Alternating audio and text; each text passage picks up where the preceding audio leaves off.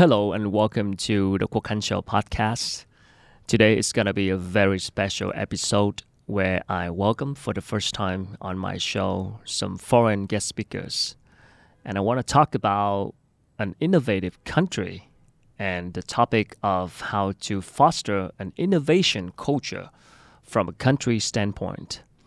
When I talk about an innovative country, you might think of the US with the famous Silicon Valley, the home of many great startups like Google, Facebook, or Amazon, or Israel, with the famous book called The Startup Nation.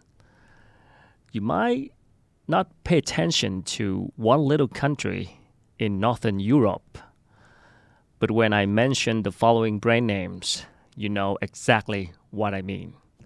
Names such as Spotify, the famous music apps, you might listen to it every day, or you might listen to this podcast on Spotify now or Skype, the popular instant messenger that you use it to chat with your friends or clients. Ericsson, the phone making company, or even Bluetooth technology. How popular is that? To name just a few, and they all come from Sweden. So, Sweden is the home of many, many great startups, inventions, and innovations. So it's my honor to welcome to my studio today Her Excellency Miss Ann Måwe, the Swedish ambassador to Vietnam, and a gentleman who is not Swedish but running a Swedish company, Mr. Denis Brunetti, president of Ericsson, Vietnam, Myanmar, Cambodia, and Laos. So, Ann, Denis, thank you so much for coming. Welcome to the show. How are you doing? Thanks, Khanh. Thank you so much. Thanks for having us. Pleasure to so be much. here. It's my pleasure to welcome you to the show today. And we're going to talk about Swedish innovation. So, Ann going to be the focus today. and Denis, you can help me. I would like to um, kick off my discussion with a, a brief overview of your background. So, my audience could understand who we are talking to today. So, Ann, why don't you tell me a little bit more about yourself, your background, um, what brought you to Vietnam, and what have you been up to? Mm. Uh, well, I'm a Swedish diplomat. I've been in the service for about 22 years. Uh, I've been in Vietnam now as ambassador for two and a half years. Uh, before that, I've been serving in different positions in our ministry in Stockholm uh, but also in for five years in our UN mission in New York. Um, also three years in Jerusalem, uh, our consulate general in Jerusalem. Um, I come from the north of Sweden originally.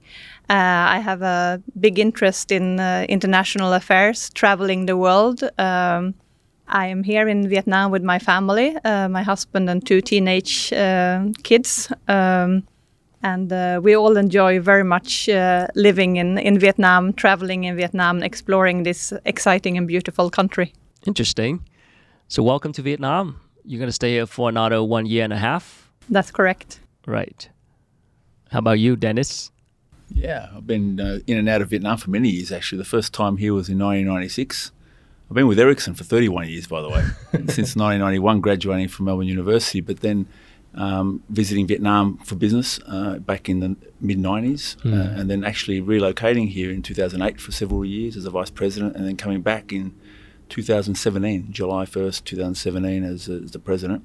Um, having spent some time in Sri Lanka before that, three or four years, and uh, I've lived in about five countries Wow. Hong Kong and Sweden, Australia, and Sweden Vietnam. too.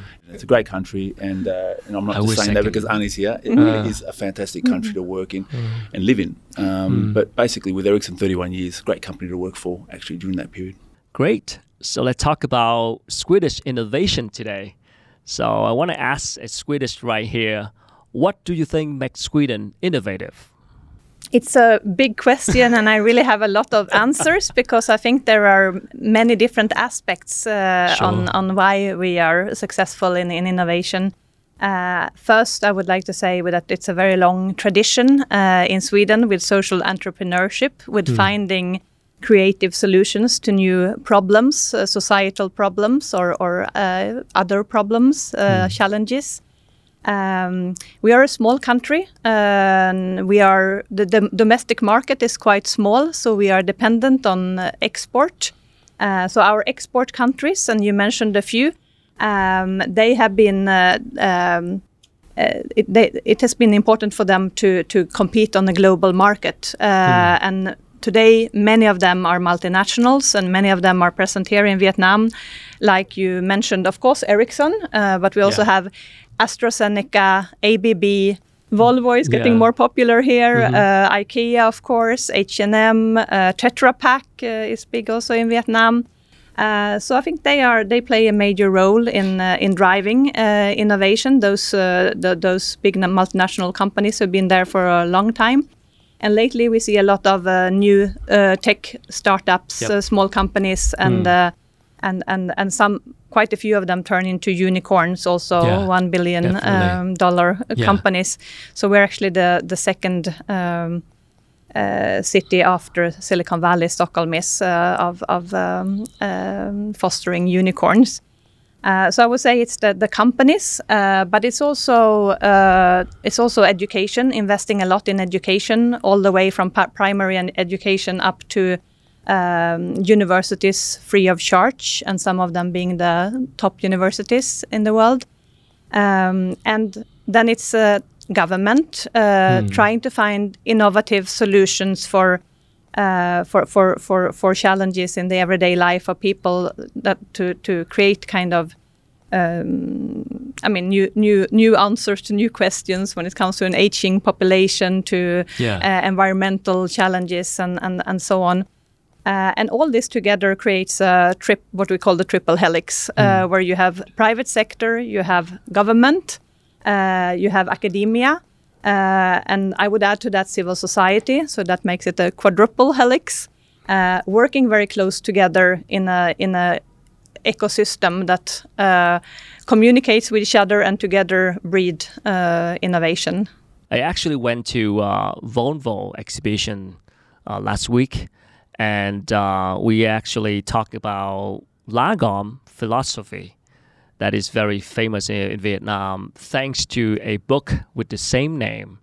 Uh, so Lagom, the philosophy talking about not too much, not too little, just the right amount of it. And I'm wondering, how does Lagom connect with innovation culture in Sweden? What is your thought on that? Yes, it's a great question Yeah. because I think it's really uh, one of the key explanation. It's it's part of our culture, it's part of our mentality. Uh, that you should not go in any extreme. You should not ask for too much, uh, or and you should not stay with too little. You should have enough uh, for everyone. So if I pass around this glass, each of us must, must drink the amount so it so so everybody can have uh, a sip of, of water. That is lagom. But it also translates into our everyday life. So it, it is about work-life balance, for example, that you should uh, have enough free time to spend with your family, with your friends, to do other things, have free time activities, not only uh, work all the time. Uh, that balance. You also have the gender equality aspect of having a balance between men and women to both in the workplace and at home to share uh, share the work and to to um, have a good uh, equality in the in the gender relations. Uh, I think it's also about uh, the balance with nature. Uh, uh, to live in a lagom way means not using the resources so we destroy for for future uh, generations. Uh, so lagom is also to live in harmony with nature, and that is, I think, a big feature of Swedish culture that people like to be outdoors, to go camping, uh, but in such a way that you don't destroy nature, that you you respect uh, the wildlife, Sure. uh, and and you don't pollute, and and so on and uh, and that's also a way to you know get new inspiration um, to have a bit of a, another perspective which also contributes to to to innovation. So I think all of this connects quite well to to innovation in the end. Uh, if you get that uh, that balance in life, you will have more creativity. You will get more ideas, uh, and that you can translate into whatever is your expertise. If it's fintech or edtech or, or or culture or music or gaming, you bring that those ideas, that cre creativity into um, what you want to create. Wonderful. When you know how to balance, then you know how to be creative. So, Denis, do you see that Lagom spirit happening in Yes. your company at Ericsson, a Swedish company? And how does that impact your innovation culture? Sure, it's a good question.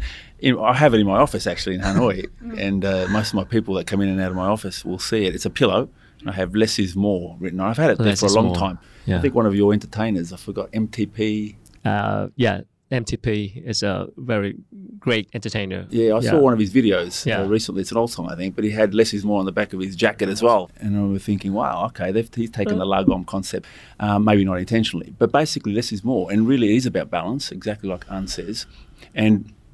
I think it was Leonardo da Vinci. He's not Swedish, Italian, but he did say that simplicity is the ultimate sophistication. So keeping things simple uh, is important. And it's not just technical innovation, but process innovation as well, business model innovation, uh, the way people work. Keeping it simple, simplicity is hard. You know, making things complicated is super easy, but making things simple is very, very hard. And, and in Sweden, the Swedish culture is very much about simplicity and driving uh, a quest for easy, and Ericsson certainly embraces quest for easy and simplicity in the way we work. Collaboration, understanding that you can't do it all yourself. You need to collaborate, uh, bring complementary value from different organisations. So Ericsson increasingly now we're partnering with companies like Google, for example, converging our 5G with their Yeah. edge cloud solutions towards enterprise. Ericsson with RMIT recently announced education uh, partnership in Vietnam. It's about partnering and collaborating as much as anything else, as much as just doing it yourself. Um, and it's very much about D&I, diversity and inclusion, like Ann mentions. So in Ericsson, we have a strong focus on diversity and inclusion when it comes to gender balance, LGBTQ, um, but also in terms of uh, mindset, background, education, culture, religion, etc. Because different thinking, different people from different backgrounds can bring different ideas to the table, and it makes us more innovative as a company. And we've survived since 1876. We're a company that's been in existence since 1876. A lot of uh, challenges along that way, of course, along that journey, but certainly we've always come through bigger, stronger, and better because we innovate. And we're like a startup culture. I mean, we have to constantly become like a startup uh, as a company. You know, we start up something new with every generation of mobile telephony, for example. It is very much evolutionary, but also revolutionary, especially as we go from 4G to 5G. It's very revolutionary towards industry and enterprise, for example. So you need to have that that culture of diversity and inclusion and innovation and that startup mindset. And Lagom is infused, you know, in the DNA of the culture of Ericsson very much, actually. As the leader of your organization, uh, Ericsson, what makes it so difficult to create an environment that foster a continuous innovation culture when you have a huge international team with a lot of people around the world and in this changing world of covid. People come in people leaves the company. How do you instill a sense of innovation culture for everyone It's a good point, and and we're in 186 countries. You know, over 100,000 people, and we've been around for 100 always- 150 years almost. Yeah. So things can change, right? Uh, but it's good. So what we do is we embrace uh, different people from different parts of the world, of course, and we embrace newcomers. I mean, we love having um, a lot of graduates coming in. Of course, we run internship programs and everything. The way we do it is because you've hit the nail on the head with the question: culture. It's about culture, and culture is deep seated. Culture is in the DNA. It's the air you breathe. Culture beats processes. Culture beats strategy. Culture beats anything really. The company is is really grounded in its culture. So when you create a culture that uh, embraces innovation and drives innovation, and in Ericsson we focus on four key pillars in our culture: integrity, the way we do business, uh, respect, respecting different cultures, respecting different mindsets and different ideas. New people coming to the organisation, different backgrounds, we respect that, and that's very much part of the Swedish culture. So Ericsson is a subset very much of that Swedish culture of respect and professionalism. and perseverance. So integrity, respect, professionalism, perseverance. And then we have a speak up culture, we have a collaborative culture. Mm. We talk about fact based decision making. Mm. In Sweden, it's all very much about using data, using facts to take decisions and mm. take courageous decisions, mm. uh, not procrastinate. You know, we infuse that into our new people as well that come into the organisation, and we talk about speedy execution. So we deliver projects very efficiently towards our customers, of course. All those things and humanness and empathy, especially now in COVID times, we've yeah. really learned the importance of that, right? So humanness, empathy is very much again under that Swedish umbrella as mm. part of the broader culture of the country as well as the company. So when you have those cultural traits and you drive those and you live by them, tone from the top, conduct from the top, really making sure our leaders lead by example at mm. every level so that it really does penetrate every level of the organisation, deep and wide, um, and it's consistent because consistency is important. And you keep it simple so people understand the messaging and understand the culture. You don't have to think too hard to work out the Ericsson culture, right? It should come easy. It should. It's not always easy, but when you keep it simple uh, and then people really do get it. And uh, we find that people come into the company and they really do love Ericsson, and they end up falling in love with the company so much that they stay for 31 years, like I have. You know, wow. so that's ultimately, I think, what uh, is is really differentiating about Ericsson. It's good to have Ericsson here in Vietnam. So, and are there many other Swedish companies coming to Vietnam? Uh, how is the business sentiment right now? I think the business sentiment is posi- generally positive. I mean, we have a lot of Swedish uh, companies here already uh, mm. leading the way, and they the big ones will inspire smaller ones to uh, to take a chance on on Vietnam. I think the fact that we have a new free trade agreement, uh, EVFTA, between Europe and, right. and Vietnam, right. Uh, will make it much easier for smaller and middle-sized yeah. company to to uh, to to take the risks uh, involved in in investing in a new and different uh, market. Um, we were hoping to see more of those startups, those smaller companies uh, coming in over, uh, after the EVFTA uh, entered into force in mm. August last year, 2020. Um, but I think because of the COVID situation and the closed borders, it has been too difficult, too much risk. Um, uh, still, uh, a few of them have contacted us and they have established themselves here without being able able to travel into the country, yeah. without being able to to physically be on the spot, but by uh, hiring uh, local staff and uh, working online and and so on. So I'm I'm very optimistic. Uh, I think this is definitely a coming and an important market. We are stepping up, especially um, the part of us called Business Sweden. That is, we are working very closely the embassy and Business Sweden. Uh, uh, they they are they are uh, recruiting new new people to to to be able to support Swedish companies coming into the Vietnamese market. Uh, good to know. And you were mentioning about the collaboration between three sides: um, academia, business, and government why is it so hard to bring everyone together on a mission of, let's say, cultivating an innovation culture? Mm. Uh, it's hard to tell, but I think uh, if you have a common goal, it's it's kind of rational. If you know this is where we're going, we there's a green revolution going on in Sweden now. By the way, with the green transition going to fossil free, because we are aiming to be a fossil free welfare nation in, in 2045. Mm. Um, so if you know, for example, this is the direction, all heavy industry has to be uh, fossil free in 2045, uh, then then the the um, academy, the universities, they will provide the evidence, the research. As uh, as, as as Denis mentioned, we are very much driven by by evidence. Uh, and then the, the, the, business know that this is the future. Yeah. It's not only the good thing to do; it will be the right thing to do from for also from a point of view of competition in the future. So, so they are actually leading the process in Sweden.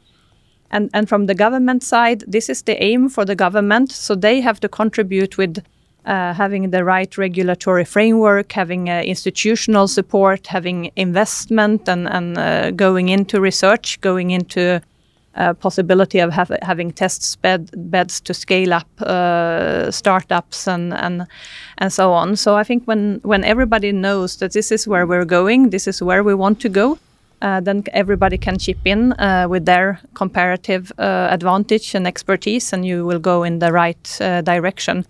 But of course, I mean, uh, all actors have have uh, uh, different incentives, uh, different cultures. Yeah. So of course, uh, it's uh, probably not always easy. And I'm sure Denis knows more about that kind of in- interaction. But I think. Uh, uh, the basic the basic um aspect has to be the will to, to do these things together and to know where you're going. That Yeah. common sense of purpose that you mentioned. Common sense. Yeah. What is your thought on that? Yeah, absolutely agree. Common sense of purpose, common objective is key. Because you can have different uh, parties, obviously having their own um, constituents that they have to serve, of course. Um, but they and they have their own agenda, which is good and that's important actually. But then to bring that together and make it work is really requiring a common purpose. I guess it's like relationships, right? In terms Yeah. of personal relationships, Sure. everyone's got their own needs and interests as well. We're not identical. No one is, right? I'm an identical twin, by the way. I have an identical twin in Melbourne, but uh, he and I also have diverging interests and uh, and passions in life. So it comes down to really having that common interest and common purpose. Yeah. Yeah. And you guys both mentioned the word balance, and I think it's so difficult to achieve balance in this crazy world right now. Everything is changing so fast. Why do you think it's so hard to achieve balance from your experience? I think it's uh, important on a personal level or on a professional, both. I guess. Yeah, It, it really is, is important to understand what you're about. What, what, who are you? I mean, what do you stand for? What are your values? And uh, when you understand your values and what your purpose is in life and what is important to you, and, and you marry that with your organisation where you work, mm. I think if you've got you know your your values and your purpose and mission in life as different, distinctly different from your organisation or from the circle of friends you have or, or family, it makes it very difficult to find mm. balance. But I think when you actually have that lined up, hmm. Hmm. um, it makes for a more balanced life because then you can actually uh, really choose how you spend your time within that framework, that broader framework that you mm. know or understand and appreciate is all heading in the same direction. So I think really having that common alignment again in hmm. terms of purpose and mission in hmm. life, and then really knowing, having the discipline, I think, to manage time because now we saw with COVID, I mean, Yeah. in Ericsson world globally, we've been working from home since the hmm. beginning. I mean, now we've been working from uh, the office more and more in different markets. And in Vietnam, we've been lucky. It's been handled so well here that we've been able to work from the office for most part, Yeah. uh, at least 50%. Um, but working from home really has meant that people are basically online, different hours. They have meetings before dinner, after dinner, late into the evening. And I think in terms of studies as well, many people studying, you know, doing online education. A lot of university classes now, cla lectures and, and group chats and stuff are happening uh, late into the evenings as well. So we've sort of lost that sort of feeling of what time is it to work and what time is it to. So ultimately, I think uh, it takes discipline to balance and making sure that you know what your priorities are. And make sure that you live up to those priorities and really. Um, I guess. Yeah. yeah. It's all coming down to how do you understand yourself and Yes. what you really want. Yes. How about you, Ann? Yeah. No, I, I fully agree. Actually, I, I, I think if you've ever been in a uh, going through a stage in your life when you're stressed out uh, because you are trying to cater to what your boss wants or what your family wants from you, your children wants from you, your co-workers want from you, and you don't pay attention to where you are yourself, uh, you will not be good in any of these uh, relations. You have to start with yourself and find your own balance. Uh, you have to accept that I need might not need to go out and run uh, in the forest, or I might need to spend a day with my children Okay. in order to reestablish that uh, balance, and then I will be better at performing my work. Then I will be better at uh, taking care, being um, fair to my twins at home, uh, or or or um, uh, help solving challenges with your coworkers if there's a conflict or something you will do a better job if you if you are uh, if you find that balance your Yeah. yourself So balance is a choice. You can make that choice. Yeah. i think you almost have to make that choice have to make that choice. Have to get balance in this crazy world. So, and in terms of innovation activities or startup, entrepreneurship, business exchanges, what is your plan in the coming future to enhance the relationships between Sweden and Vietnam?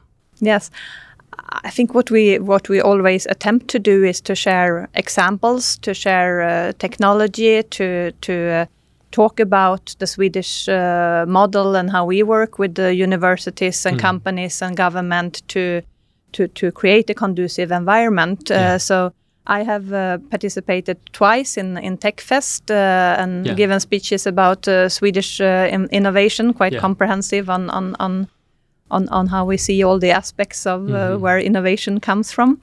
Um, uh, and then we are doing concrete projects or activities uh, together with the com- Swedish companies and the Swedish universities uh, that are uh, present or coming and going to, to Vietnam. So, for example, we used to, to have a competition called Innovate Like a Swede, uh, when we, together with the Swedish universities and companies, uh, invited um, university students uh, to compete in coming up with an innovation uh, relating to one of the sustainable development goals of the UN. Uh, so they were encouraged to create a, team um, and and uh, come up with an idea together. Uh, and um, then they would be able to, if they if they were uh, winning winning this context, they some of them were offered to do traineeships in Swedish um, companies. So we used to make tours to different universities and together with the companies and with the universities to talk about uh, Swedish innovation from from the three different perspectives.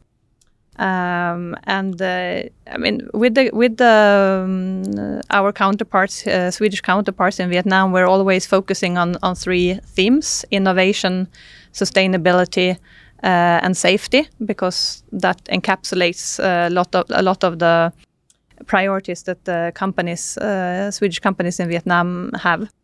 Uh, and then we, we together we try to come up with different activities like uh, seminars or competitions or, or um, other. um Are there many Swedish investor coming and showing strong interest on Vietnamese startups? there are Swedish uh, investors here, and and I think they are uh, absolutely fascinated by the the startup scene in in Vietnam. Uh, and so am I, by the way. I mean, uh, especially when you come down to, to Ho Chi Minh City to meet the, the young entrepreneurs Yeah. here. Uh, I, I don't understand half of what they are saying because I'm too old. Uh, you're but but but I think they are around 25, and I'm I'm, I'm Alright. 50, so it's Just the number. Just Yeah. number. yeah. but but they with with their creativity and and their ideas i think uh, in a lot of sectors this country can leapfrog from sometimes lagging a bit behind Yeah. to to be in the front and you can you can uh, you can jump uh, uh, over several uh, um steps in the in the development and i find that absolutely uh, fascinating um, and I, I really think this is a country where people are used to overcome difficulties. Uh, they are used to finding flexible solutions. Like now in COVID, we see Yeah. so many people who uh, they are out of job and they come up with something new to do. So I think that that creativity uh, is really there. Um, But but there, of course there are obstacles on the way also that needs to be uh, be addressed in the Vietnamese context. So I'm curious about those obstacles that you mentioned. Um, what are they, and could you elaborate on that a little bit? I think there would be even more if there would be more um, encouragement for, for creativity and critical thinking in the educational system uh, in in Vietnam because I think that is that is one key in, in our system that really from day one in school you are uh, encouraged to to think out of the box uh, to to uh, analyze, find facts, analyze facts, uh, solve problems, uh, and and um, and I think that is also connected to hierarchies. Uh, and w- I mean, if it's in school or if it's in work, the workplace. Uh, if you have a um, an environment where you encourage uh, new ideas, critical Yeah. thinking from all layers, from your your uh, from all your staff members, no matter what are their tasks, there will be uh, bottom-up ideas coming up. Yep. Uh, and and the same thing is if you have a egalitarian school system with the uh, with the um, uh, kids from uh, from everywhere, and you allow them to to, to think and to to create, uh, the, that that will be. Um, that will be that will contribute to to innovation. Uh, Right. That is exactly what we are trying to do to improve our Vietnamese education system. So, Denis, you lived in Sweden before. I'm jealous, man. I, I wish I could go to Sweden sometimes. Um, from your observation, what fascinates you the most about the Swedish innovation culture, and how do you see that being applied at a workplace like Ericsson? Yeah, very much what Ann was talking about, actually, in terms of diversity and inclusion, of course, but also that critical thinking, critical uh, thinking. Uh, challenging, you know, really making it comfortable for anyone and everyone.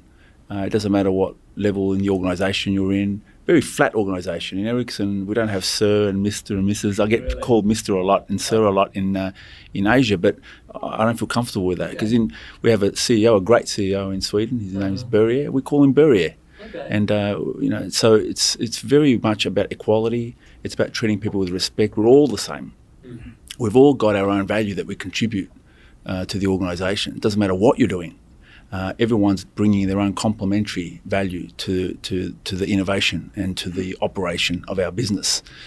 Um, and really, what fascinates me about Sweden is that respect that people have for each other, uh, open, free thinking, sharing ideas. No idea is a bad idea. As, as mm. long as you share it, speaking up, uh, letting your your your grievances or your good ideas, your positive feedback, negative feedback known to people around you, and feeling free to be able to express that, and and they're very important traits. And I think when it comes to the digital economy, we talk about startup entrepreneurship as well. Startup entrepreneurship in Sweden is huge. Yep.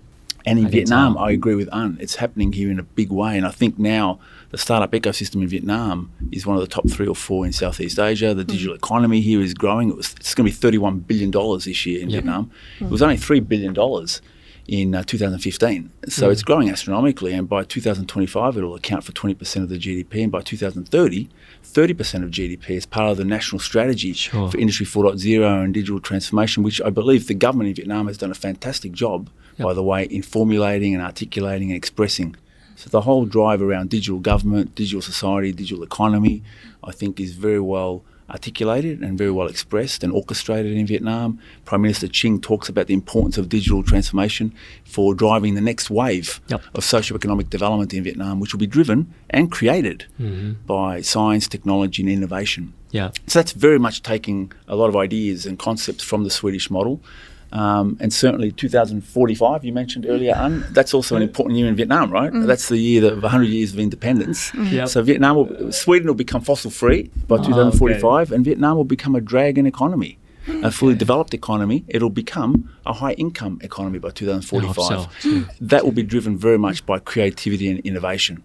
Yeah. So uh, we, we're really proud and honoured to work in Vietnam for those reasons. There's a lot of alignment between Vietnam and Sweden. Well, speaking of digital transformation, how does Ericsson benefit from this, let's say, growing young and tech savvy mm. digital economy of Vietnam? What is your roadmap of 5G mass commercialization? I still have 4G on my phone, um, not yet 5. Uh, I'm wondering when is that available for everyone? And um, how does that plan impact Vietnam's digital transformation strategy? And, uh, I think yeah. Vietnam is taking the lead, and Vietnam yeah. actually is one of the countries, along with some others in, in Asia as well as in Europe and, and the US, of course. Australia mm-hmm. were first to go. I mean, especially Australia, South Korea, North America were first to really accept or, or really develop and uh, implement rather yeah. 5G in their markets a couple of years ago. In the case of Australia, three years ago, roughly, and South Korea as well, a couple of years ago, and we see mobile data growth in those countries uh, accelerate as a result of 5G because there are consumer but also enterprise and industry benefits of 5G. It's a revolution more than an evolution compared to 4G. Much higher speeds, lower mm. latency, higher bandwidth, uh, lower power consumption, so very good in terms of carbon dioxide emission reductions, all those type of things. Helps make industries like manufacturing through Industry 4.0 and transport and energy and other industries more efficient and more productive, helping raise labour productivity growth, hmm. which is another target in Vietnam, because we expect about two thirds of manufacturers around the world to have their hubs based in Asia Pacific by 2030, roughly. Mm. Um, and so a lot of those hopefully will come to Vietnam. But what's important is to have 5G as the critical national digital infrastructure. Sure. Because once you've got that infrastructure laid out as a critical national infrastructure, then that uh, drives mobile broadband development, mm-hmm. application development for consumers, but also for enterprises.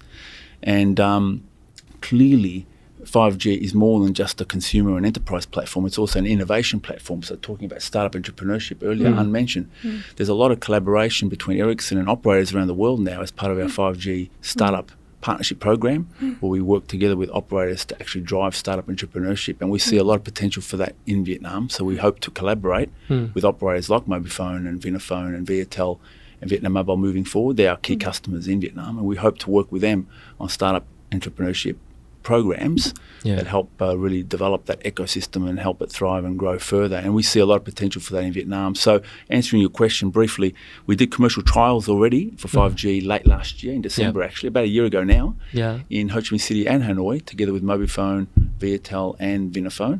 And we expect that once the spectrum, uh, which is currently temporarily licensed to the operators, once that's actually auctioned and given permanently to the operators in Vietnam, the mobile operators, uh, we expect that to happen later in 2022.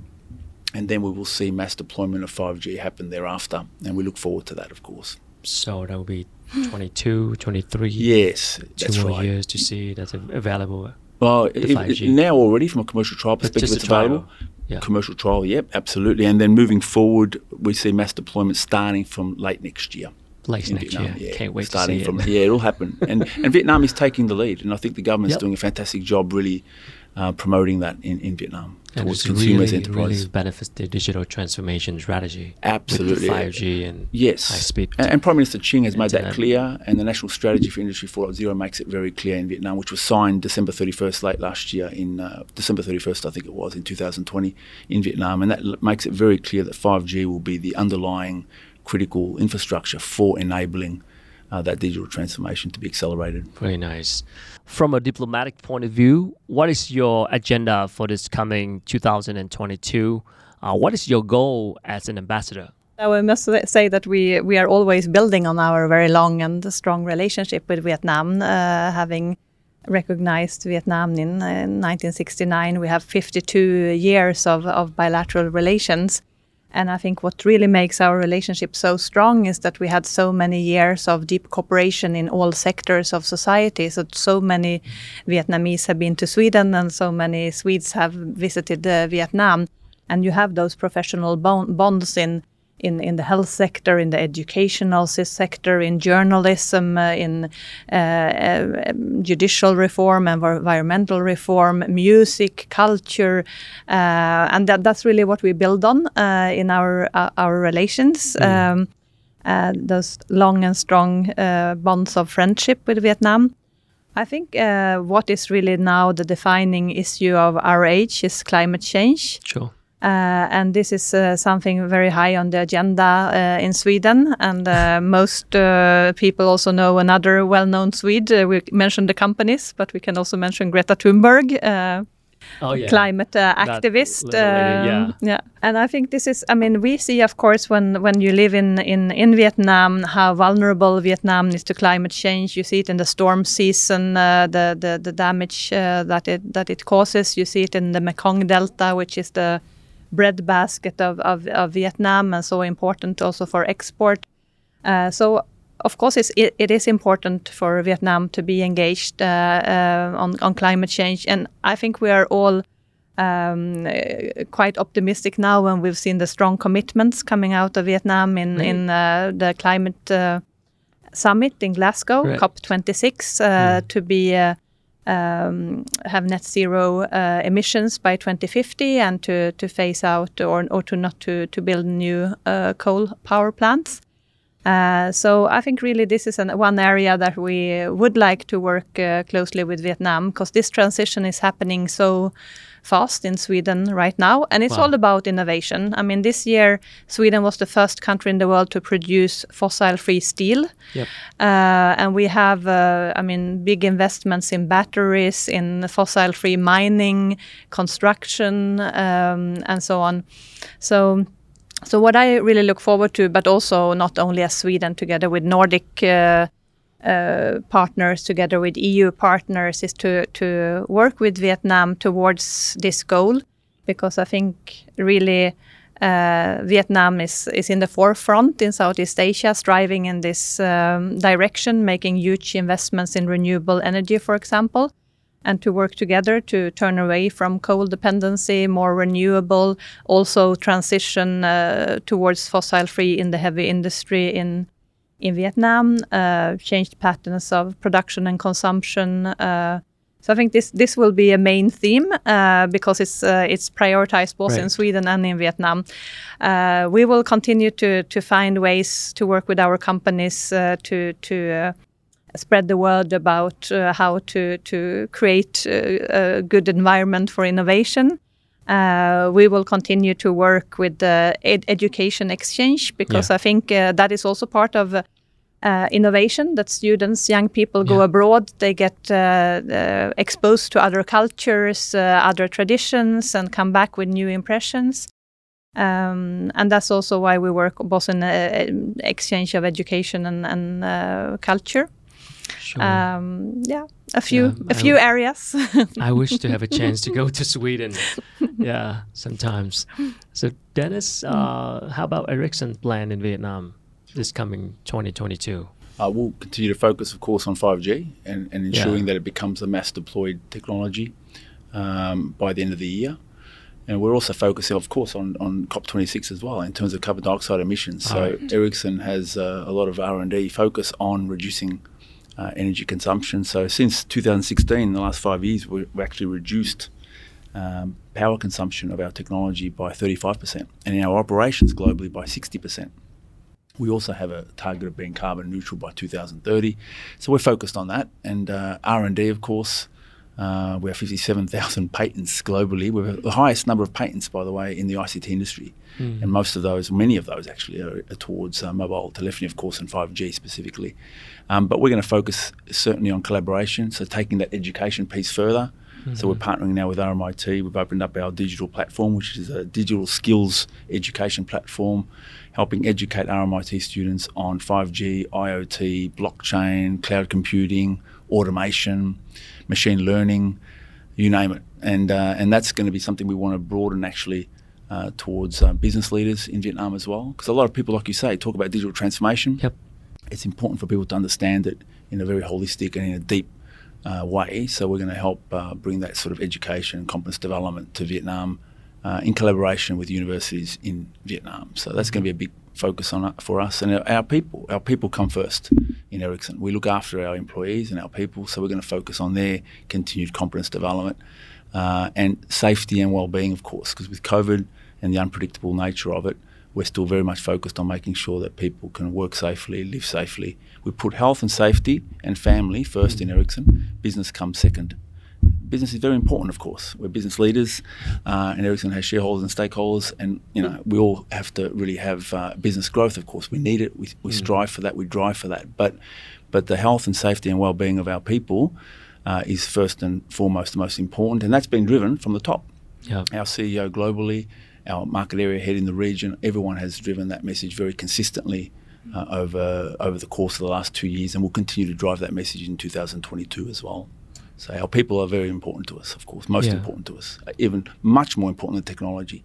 Technology also comes second to our people. True. Right. You mentioned digital transformation education for the Vietnamese business leaders.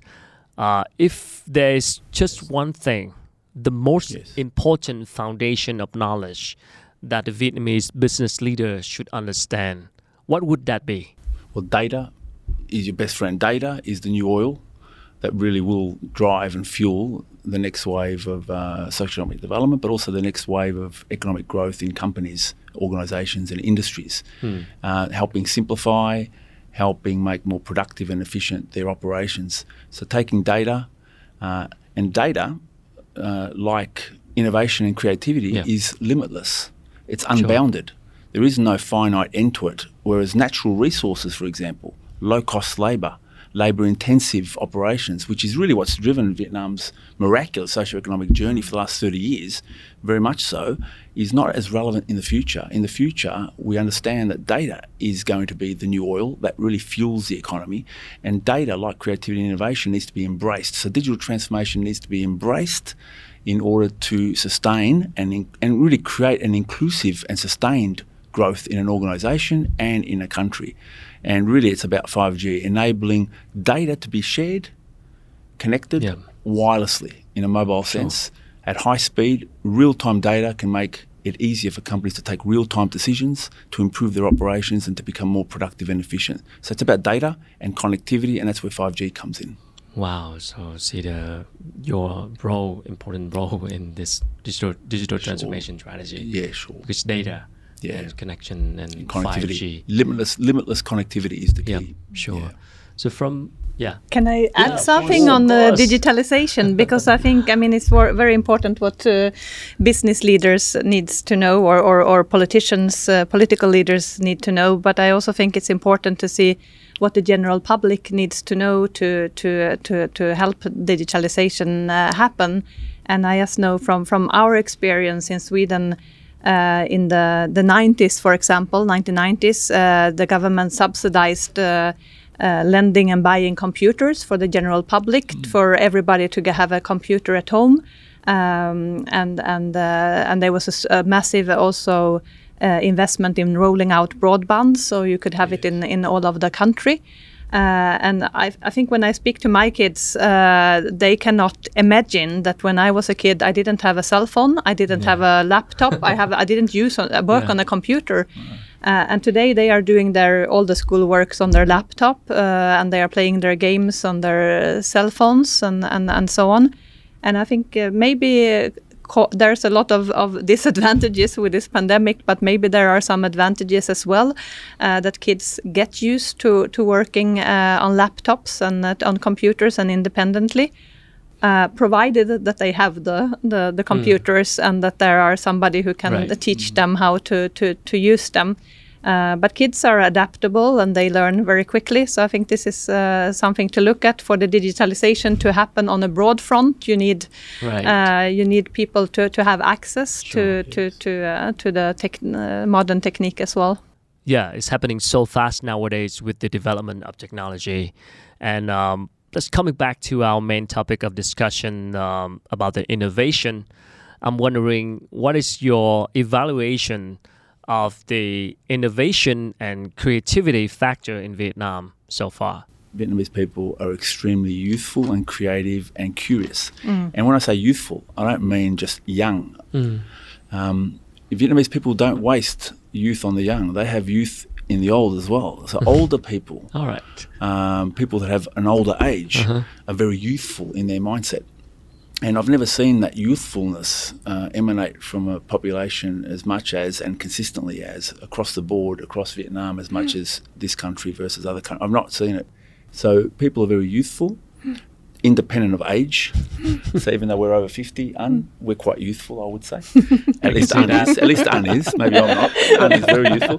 And certainly Vietnamese people are You're very youthful and very curious and, and extremely innovative. And they're mm. always looking. This is the beautiful thing about Vietnamese people. They they they really hold on to their tradition, their Yeah. history, Sure. Mm. and their culture. They mm. embrace that and hold on to it very, very, and they look after their families. We all know that very much in Vietnam. At the same time, they embrace new ideas, new concepts, and adapt very quickly and easily. So that marriage between the old and the new, the past and the present and the future, I think Vietnamese do it very, very well. So I think Vietnam's got the right balance. We talked about balance earlier in terms of really marrying the past, the present, and the future. And, and I love that about Vietnamese people. So I see that Thank a you lot. for the compliment. Uh, what about you? What, no, what as, you I, as as I said before, I think it's absolutely uh, fascinating with the, the creativity uh, in this country and and with the um, young entrepreneurs that you meet here. They are it's just uh, mind blowing with all, all all all their ideas and their their creativity.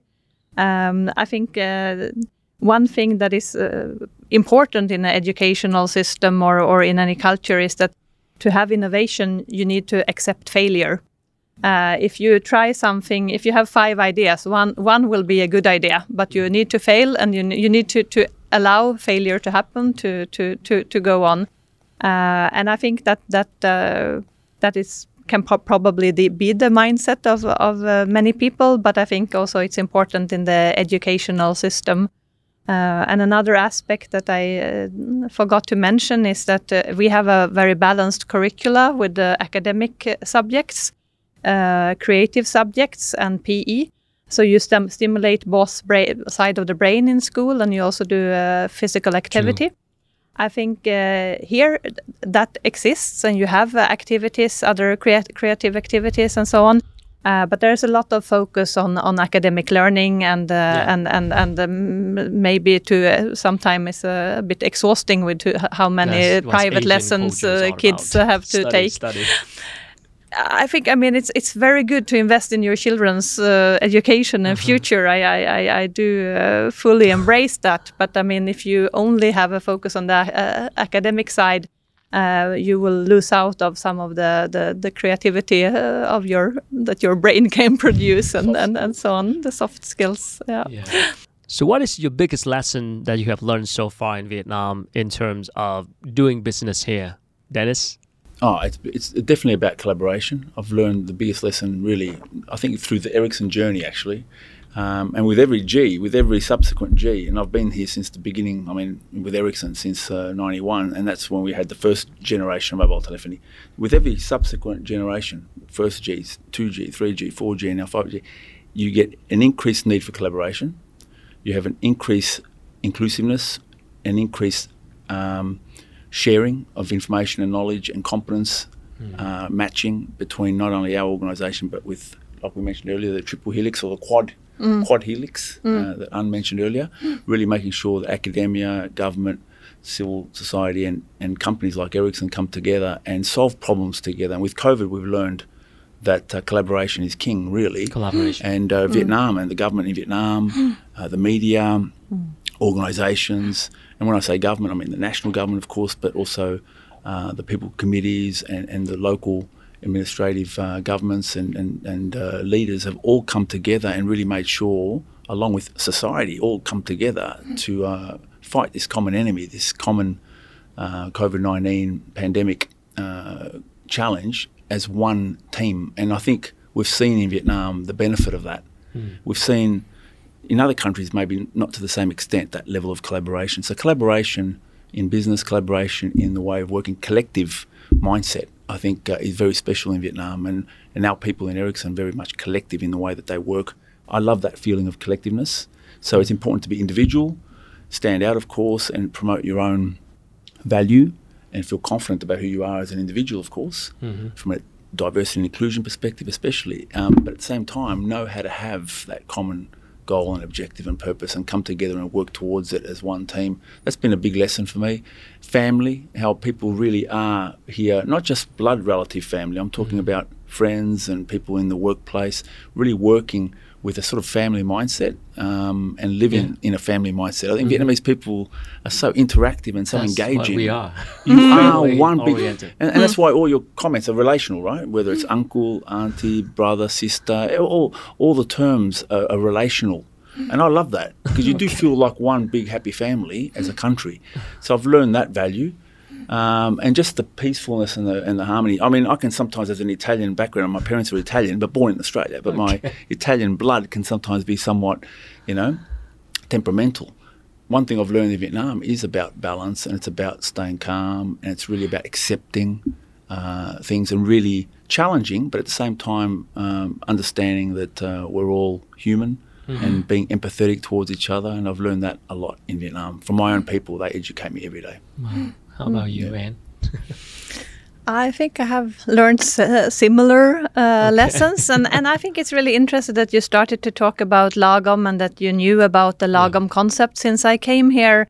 I, I've written the foreword twice Yeah. to the book uh, Lagom, and I know it uh, sells well with the publishing house. Uh, but I also noticed that in Hanoi there are three coffee shops called Lagom, Oh, really? and there are two Okay. a homestay in Da Nang, and there's a recycling company in Ho Chi Minh City called Mm-hmm. Lagom. So I think it really resonates uh, with the with with the Vietnamese. Hmm. And I've thought about what what is the reason for that, and I think it's uh, I think it's also culture here, and uh, maybe Buddhism to some extent. yep. But I to to live in a respectful way, in a in a balanced way. Uh, and uh, and I, I mean I make small interviews with people who have cafes called lagom or something called lagom. Sometimes they don't even know that it's a Swedish word. They don't All know where it comes from. Sounds good though. Yeah, but they've heard they've heard maybe an interview about lagom. They they know, they understand the concept, but they don't know it's Swedish. so and and and that's why I'm I mean I'm, I have to make these interviews and they are telling me their life stories like I used to work too much or I used to stay away from the family for a very long time or or I I, I didn't uh, I mean I needed I needed uh, to to Yeah.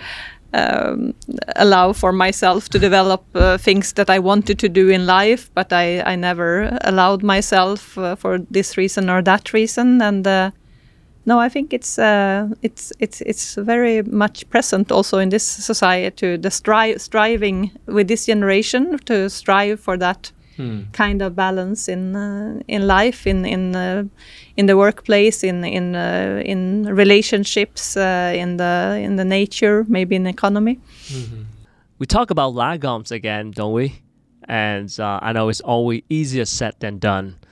Uh, the right amounts of everything, not too much, not too little, just the right amount, just the balance. And um, I'm curious about your experience and how do you know enough is enough? How? I, I think it's a egalitarian philosophy. Uh, It's the, the the basic idea is that if it's enough for me, it's also enough for, for other people. Like I told you with this glass of water, or actually I think it's a beer initially because we drink a lot of beer in Sweden. Yeah. That you you don't drink more beer than than so so it's uh, just about enough for everybody to to to have a little bit. Uh, and I think it's, I mean, it's, it's basic human to know that now I actually stepped on this person. I took too much. Uh, Yeah. I exaggerated. Um, uh, so I think we we tend to to um, to balance that ourselves to see that I'm I'm I'm infringing on somebody else's uh, private space or, or rights, uh, and and uh, if I do enough, there's also enough space for Yeah. for anybody else. But I think we are also privileged to to uh, come from a from a welfare nation, uh, where you also have the social security, uh, because uh, you it's easier to have gender balance when both parents can take parental paid parental leave and stay home with their kids and and be paid and uh, keep their their job. Uh, when you know you will touch social benefits if you're out of a job, you don't have to be stressed to criticize your boss or come with a strange proposal or something you know that uh, somehow you will you will be safe even if uh, you would kick out be kicked out of this job. Uh, um, you have we have five weeks paid holiday. I mean this is the time when you relax and you start to think uh, creatively and and so on. Uh, I don't think there's a for innovation a, a one size fits all. I mean, uh, countries will, uh, co- communities will go their own way, and and it's not going to be uh, Sweden uh, every, everywhere. But I think it helps uh, when people have a sense of safety and security that I I, I, I have the freedom of of uh, of acting as I want because in the end of the day it uh, I will not be in a very critical situation. Mm. Yeah, I guess you have the lagom in your blood already. You don't have to try so hard. Yeah. so let me ask a non-Swedish sure. person or me. Yeah. It's hard to know enough is enough. Yeah, but, but I, I couldn't agree more with what Ann said, actually. So it really is about, it's a self-regulating thing as humans. I think we can self-regulate. Um, and it's really understanding yourself and understanding uh, what's important to you. And, uh, and I think everyone has that responsibility, of course. I think sometimes, you know, safety is the key word that Ann mentioned a few times. And she mentioned earlier about innovation, sustainability, and, and safety is the core themes of the Swedish uh, embassy in Vietnam last couple of years. And safety, feeling a sense of safety and security, knowing you have that safety net, the social security safety net in Sweden helps make it uh, make it uh, easier. But in Vietnam, you also have a, safety net called family Oh yeah. which I think is one of the reasons why you have so much innovation and startup entrepreneurship in Vietnam. Young people can afford to give up their day job and to focus on their startup idea because they've got mum and dad and uncle Family and brothers and support. sisters supporting them. Italy, funnily enough, some 50 years ago was extremely high, and it still is a highly innovative country, of course. But many years ago, for the same reasons as Vietnam, after the Second World War, a lot of innovation, a lot of startup entrepreneurship happened in Italy because of that family bond, the connections ah, between family. okay. And that's what I see similar to, to Vietnam. Same as Vietnam. Vietnam, it's that family fabric, that mm. culture of family. that gives you guys the, the stronger sense of safety and security, and that enables you to take more um, risks, calculated risks in, in, mm. business and stuff when it comes to startup entrepreneurship in particular. And it's okay to fail. I think that's something we need to that's learn. Too, Very fast, fast failure, fa- fail yeah. fast, mm. and, and then learn. and then learn from yeah. it, and then move on. Because only one out of every ten startups usually works, right? Mm. In most countries. Um, but really, it comes down to that feeling of safety and security, and um, and and lagom is quite easy to achieve when you really know yourself and know what makes you happy. So being in tune with what it is that's important to you, coming back to again your common, your sense of purpose, your mm-hmm. vision for your life, mm-hmm. and what's important to you, and understanding who you are and where you want to be, because it's very hard, very easy to to want more. Um, but again, wants more, you right? want more, but with more comes complications as well. With less, you have a simpler life. So I think striving for simplicity is hard. Like mm. finding simplicity and creating simplicity is hard. Uh, complication is easy. And I think having more or focusing on having more is easy. But I, I challenge everyone and I challenge myself constantly to really uh, try and keep things simple and uh, do the things that make me happy, the basic things, getting the mm-hmm. basics right. And what is your thought when Ann said that Lagom actually uh, help us to uh, foster the creativity because we have a chance to relax and get balance and yeah, have a chance true. to think more about oh, yeah. better solutions. Absolutely. Yeah. I, I, jog three times a week roughly, uh-huh. and when I exercise is when I have my best ideas. Quite seriously, I mean, if I'm walking, swimming, riding, or running, um, whenever I'm relaxing, if I'm at the sea, I love the sea mm-hmm. and, and listening to the ocean waves rolling in and crashing. It's like rhythmic. It's like a mantra. It's very, very Buddhist in that way, but it's like a mantra. You're hearing it. It's nature. Mm. And being amongst nature, uh, as in Sweden, I mean, people really do enjoy the archipelago and the natural life and the, and the nature, the parks and, and, the sea. And in Vietnam as well, you've got a great coastline, fantastic highlands. I mean, you name it, you've got it all here. That helps stimulate innovation and creative thinking because you relax and you actually get your best ideas sometimes even as you're coming out of the sleep state. I don't know if you've ever noticed it's a beta. I don't know if it's yeah. beta or something, but basically you're coming out of the sleep state uh, and just before you're fully awake, even if you can capture that moment and hold on to it for a little while, you'll come up with some good ideas as well.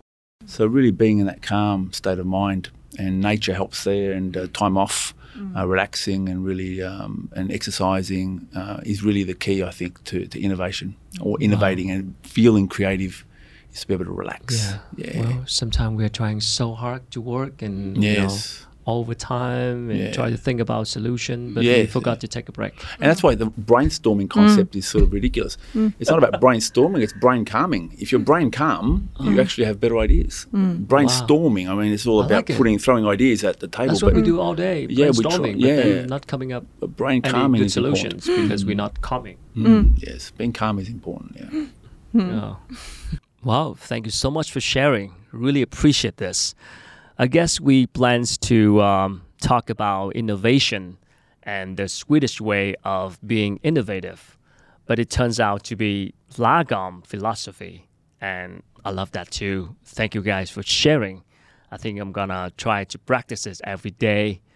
Uh, I think being innovative is not something so complicated. It's just about having a critical thinking mindset uh, the right attitude towards failure lessons and experience, uh, the ability to speak up your mind, um, have your own ideas and opinions, and really understand about yourself and what you really want. And the most important thing is to achieve balance, just the right amount of time, the right amount of everything. Know when to take a break so your brain can recharge and come up with more creative solutions. So, again, thank you so much for the conversation. I uh, wish you the best in the coming journey in Vietnam. Thank you for watching and Happy New Year, everyone. I'll see you guys next time.